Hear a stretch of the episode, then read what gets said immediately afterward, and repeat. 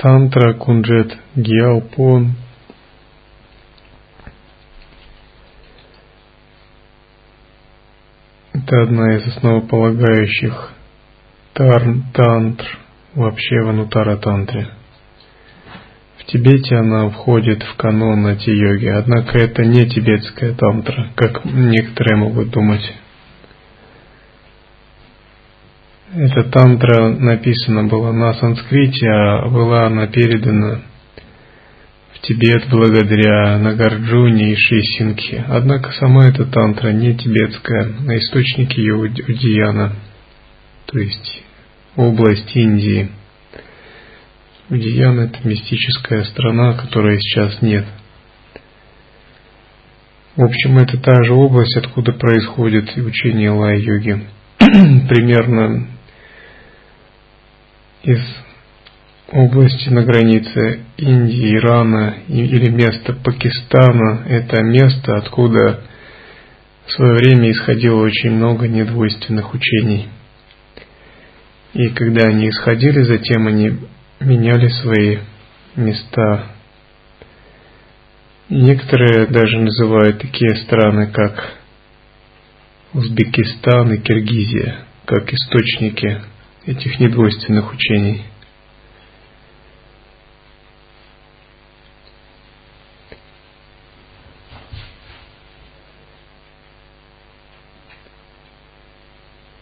Внемли велики все явления устроены совершенным образом, поскольку я сам сущность совершенства, я объясню тебе это. Все явления устроены совершенным образом.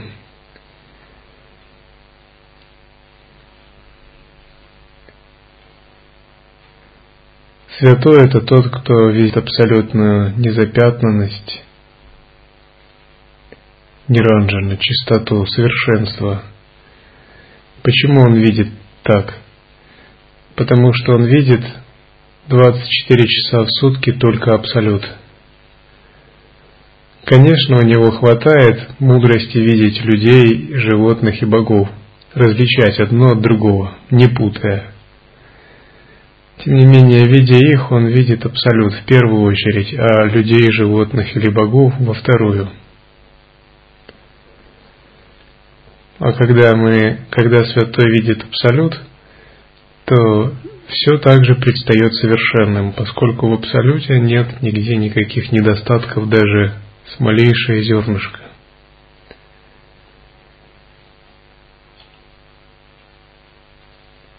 В относительном измерении есть множество недостатков. Однако эти недостатки не существуют сами по себе, они часть нашего кармического видения. Они существуют как неотъемлемый атрибут того мира, который полностью соответствует нашему кармическому видению. Поэтому, когда мы сталкиваемся с какими-либо недоразумениями, недостатками, это все равно, что мы видим наш, наше сознание, как проявляется, поскольку вне мира нет сознания. Говорят, люди видят реку как воду, асуры как водное оружие, боги как текущий нектар, типа молочные реки и кисельные берега, животное как среду обитания, существа ада как огненную лаву, преты как гной и испражнения. И если, к примеру, существа ада будут жаловаться, какая ужасная эта огненная лава, то люди могли бы сказать, ничего подобного, это вовсе не огненная лава, это река, средство для передвижения. Ты просто видишь так ее, это твое видение. Тебе надо просто изменить себя. Или животные могли бы сказать, это хорошее место жительства. А если бы люди сказали, это река, боги бы сказали, вовсе это не река, это чистый нектар. Вы просто слепы и не видите это.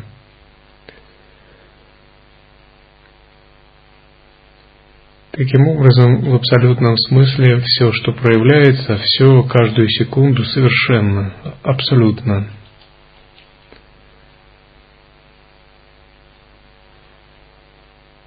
Поскольку сущность моя невыявима и неделима, из меня возникает высшее измерение бытия, где нет ничего, кроме состояния чистоты и совершенства.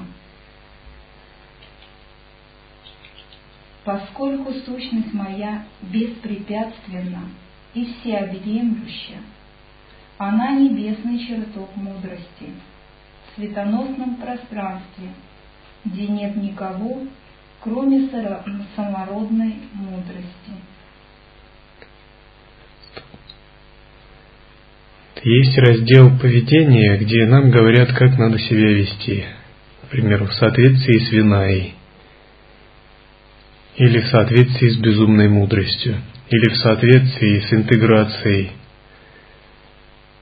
с мыслями или действиями, или в соответствии с самайей. Это конкретные вещи, касающиеся поведения практикующего. Или говорят, что есть поведение льва, поведение немого или поведение пчелы, не надо их путать. Есть медитация, когда нам говорят, медитация это то-то. Вот эти наставления, они относятся к видению. То есть это и не поведение, и не медитация, а скорее как привычка воспринимать мир, видение, как вера, как философское мировоззрение. Даже если мы упражняемся в поведении, и мы хорошие медитаторы, но мы не овладели видением, то у нас нет никакой основы. Это все равно, что мы усердно ставим рамы и потолочные балки, когда нет стен. То есть, в первую очередь, мы должны привить себе мировоззрение, видение. Поэтому часто говорят, что все дело в практике заключается не столько в медитации, а столько к привыканию к видению. Допустим, все, что бы ни происходило, видеть чистым, абсолютным. Постоянно мыслить с такой абсолютной точки зрения. Это видение. Это меняет нас в корне даже без медитации. Фактически усвоив видение, что бы ни произошло, мы уже находимся в медитативном состоянии, безусильном.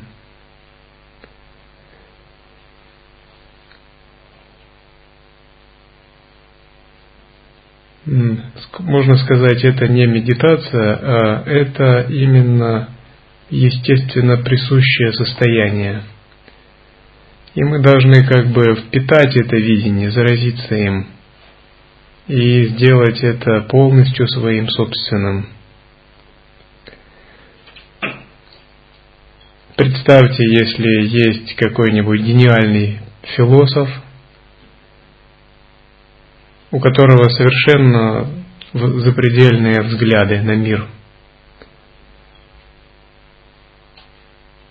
И он настолько пропитан своим мировоззрением, что ему не нужно что-либо читать или мыслить, он уже так видит мир, это его видение. И представьте, человек, который полный невежда, и он усердно читает книги э, по философии, и даже иногда запоминает цитаты, тем не менее у него нет такого видения.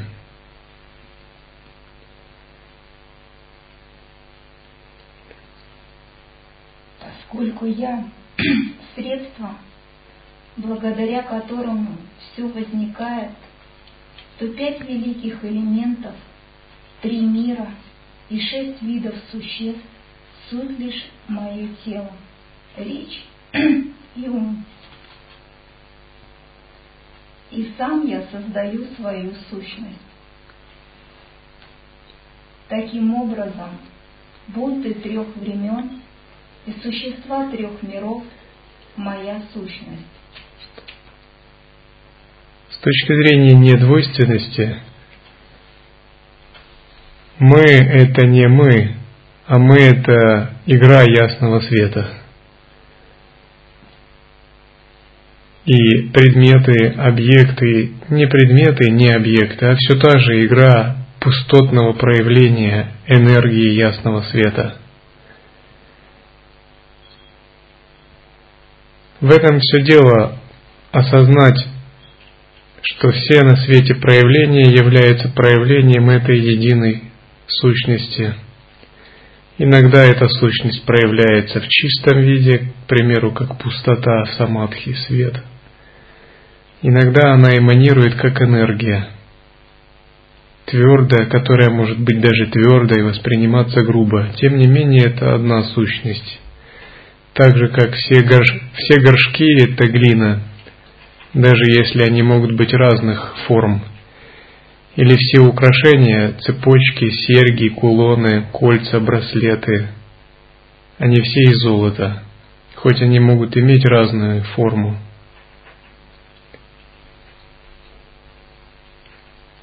И самый главный принцип видения – это твердо усвоить это, что все есть единая сущность, и мы — это не мы, а мы — это игра этой единой сущности. По сути, мы как раз и есть эта единая сущность, но мы думаем, что мы не эта единая сущность, а мы думаем, что мы маленькая сущность, обусловленная телом, своими мирскими иллюзорными представлениями. Когда йогин достигает просветления, внезапно это как все переворачивается, и он полностью это осознает. Все не так. Все, что думал, совсем не то. И я — это не я. И карма — это не мое. И мир. Все было заблуждением. Есть только единая сущность. Ничто нереально. Тогда он хохочет из-за того, что как он мог так себя долго дурачить. Даже практика была частью этого сна. Внезапно он понимает, что с самого начала все было нереальным, словно эта великая сущность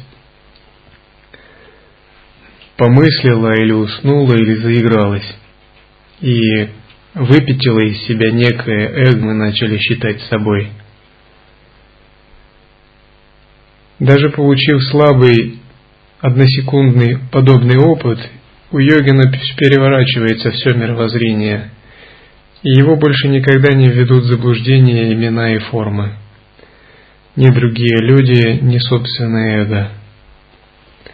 Говорят даже, единая вспышка света может рассеять долгие кальпы сансары. Он никогда уже не останется прежним. Его не ведут в заблуждение ни боги, ни демоны, ни тем более люди. Поскольку моя природа не рождена и невыявима, она не пребывает нигде и лежит вне области того, что можно испытать. Невоспринимаема, она лежит вне области того, что можно созерцать. Эта природа вне какой-либо чувственной области. Даже когда мы созерцаем, то все-таки есть созерцающий, вроде бы как есть нечто, что мы ищем. Но когда мы ее находим, мы видим, что там нет никакого созерцателя. Нет точки зрения, нет места фокусировки, нет образа, цвета, имени. Тем не менее, это не пустота, в которой нет ничего. Это самая высшая полнота, какая может быть. Нигилистическая пустота непроявленного – это переживание для хорошее для начинающих в практике сутры. Однако, если ум увлекается этим, говорят, что это западня для невежд. Я цитирую Сараху. Истинное переживание пустоты всегда соединено с энергией и формой. Оно имеет динамику, теплоту, жизнь. Это бесконечное проявление, тем не менее оно полностью пустотно. Это не статичное, просто небытие.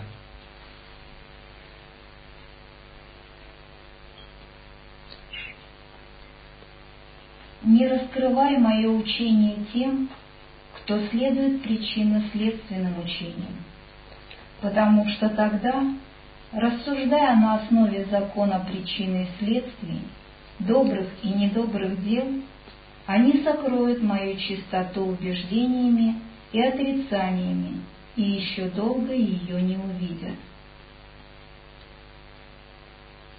Здесь говорится наставление не объяснять высокие учения людям с низкими взглядами, поскольку из-за сильного приятия отвержения и двойственного состояния обычно люди следуют разным учениям или религиям, но они им следуют по, по уровню своего понимания. Поэтому в основном они следуют им с точки зрения причины и следствия чистого, нечистого, доброго и злого, святого и дьявольского. А если они услышат более высокие учения, то их понимания не хватит, они не поймут и могут начать злословить в отношении этих учений. Таким образом, они накормят, накопят дурную карму себе и могут принести препятствия другим, тем, от кого они слышали. Поэтому тайные высшие учения существуют всегда. Однако они хранятся более скрытно, чем обычные. К примеру, лай-йогу трудно проповедовать на рынке, поскольку даже чтобы объяснить этот принцип, требуется высокий уровень понимания.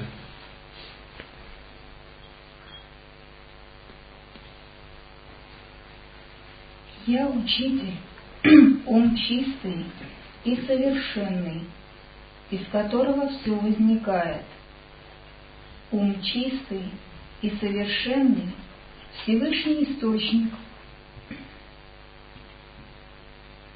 Из него возникают все Будды трех времен, все существа трех миров, все видимое и сущее, вся живая и неживая Вселенная.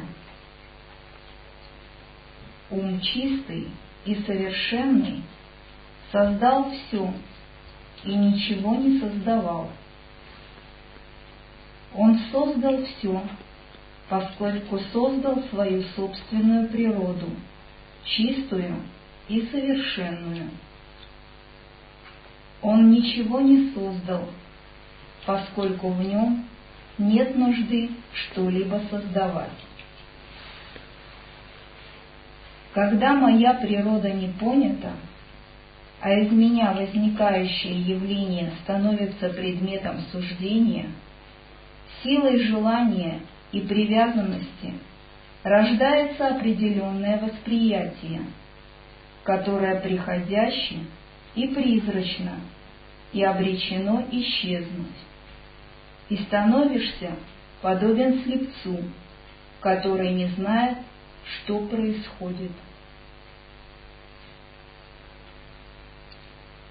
Так, заметьте, здесь говорится: ум чистый и совершенный создал все.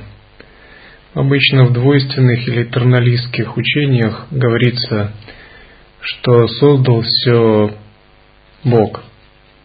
У нас на это свой взгляд, поскольку мы не принимаем концепцию Бога однозначно в той интерпретации, как это говорят обычные учения.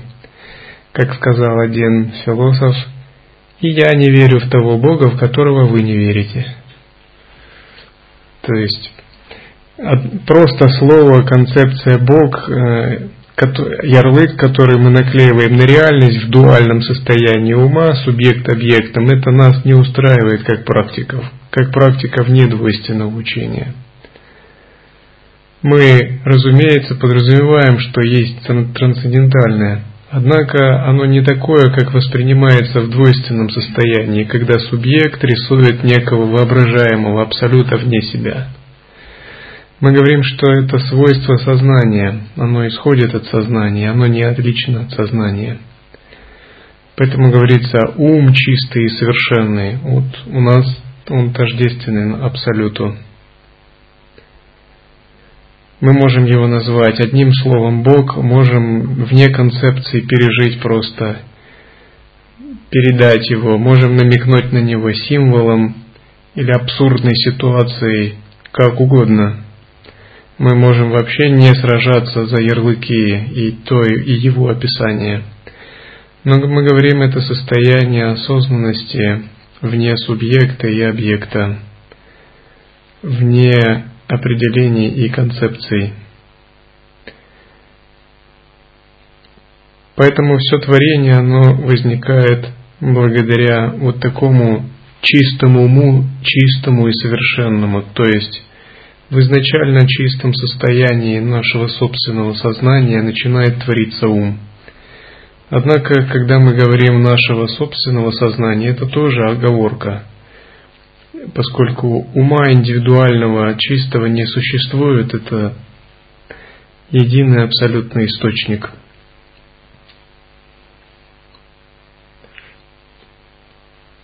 Корень всех явлений – ум чистый и совершенный источник. Все воспринимаемое – моя природа. Все, что возникает – моя волшебная игра. Все слова и звуки выражают только мой смысл.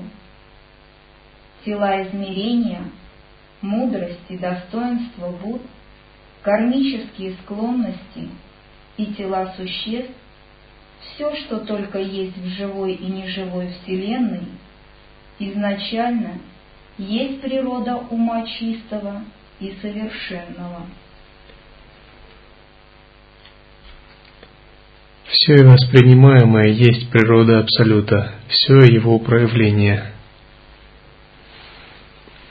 Я однажды ехал в автобусе и встретил, как человек из, по-моему, свидетелей Иеговы приезжал на встречу с каким-то верующим дедушкой, дарил ему журналы и проповедовал ему, и пока они ехали в автобусе, он очень увлеченно проповедовал ему.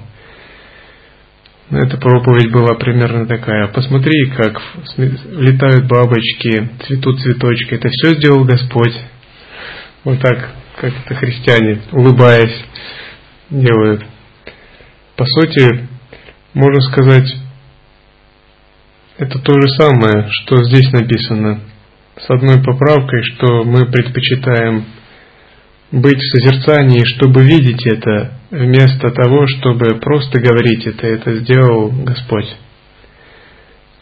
Когда мы в созерцании вне концепции, мы прямо это переживаем, поэтому нам не нужны слова для объяснения, поддержания этого. Внемли, о великий, ум – это природа естественного состояния, великое блаженство естественного состояния, само запредельное в форме, содержит все формы. Изначально, подобно пространству, запредельное рассудку, оно немыслимо, даже как одно. Ум чистый и совершенный не исчислить и не указать. Однако явления, умом порожденные, многочисленны. Что порождено умом? Из природной сущности ума создана живая и неживая Вселенная, Будды и существа.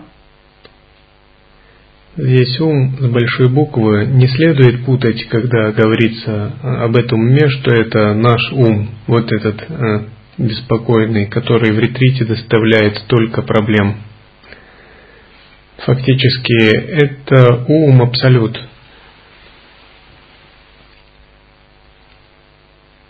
который мы говорим, что он является исконно рожденной мудростью каждого живого существа, праджняной, естественно ему присущей.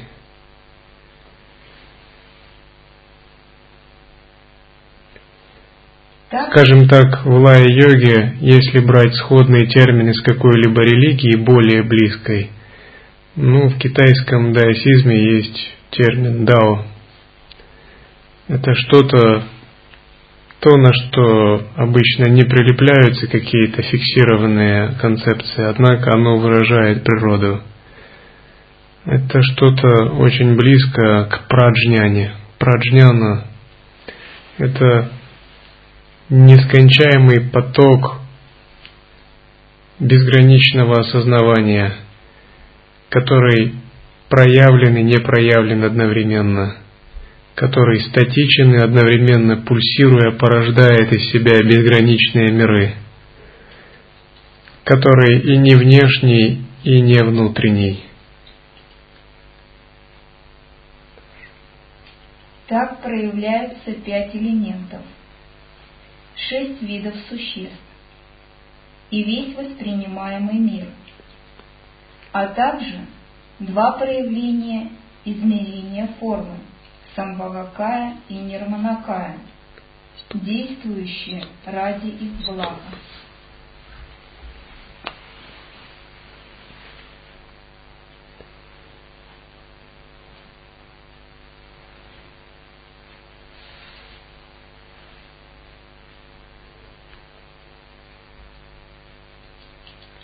Обрести видение – это означает непрерывно смотреть на мир подобным образом.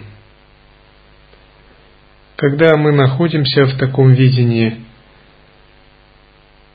медитация, естественное состояние, возникает само. Если же мы теряем его и соскальзываем на обычное восприятие, то бревна снова становятся бревнами, послушники снова становятся послушниками, и мы воспринимаем все обыденно.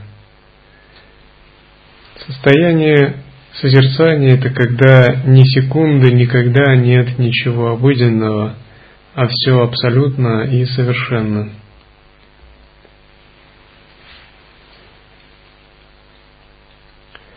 Мы должны постоянно поддерживать это видение. Если бы мы поддерживали это внешним способом, это сразу бы бросалось в глаза. Однако наше монашеское делание – это работа внутренняя. Это зависит от нашей бдительности. Если бы мы занимались боевыми искусствами, мы могли быстро нагнетать такую очень мощную энергию, ходить, бегать по стенам, кричать, прыгать с ударами. Это сразу бы разрушало обычное видение, и так по много часов в сутки. И вы бы сразу чувствовали себя не в мирском состоянии точно, минимум уровень асуров непрерывно. И сразу бы качество, собранность, целеустремленность, решимость, самоотдача были бы проявлены сами собой. Однако дхарма — это, конечно, не такие вещи, а гораздо более тонкие. Она зависит от нашего видения. А видение мы поддерживаем через созерцание, внимательность к созерцанию.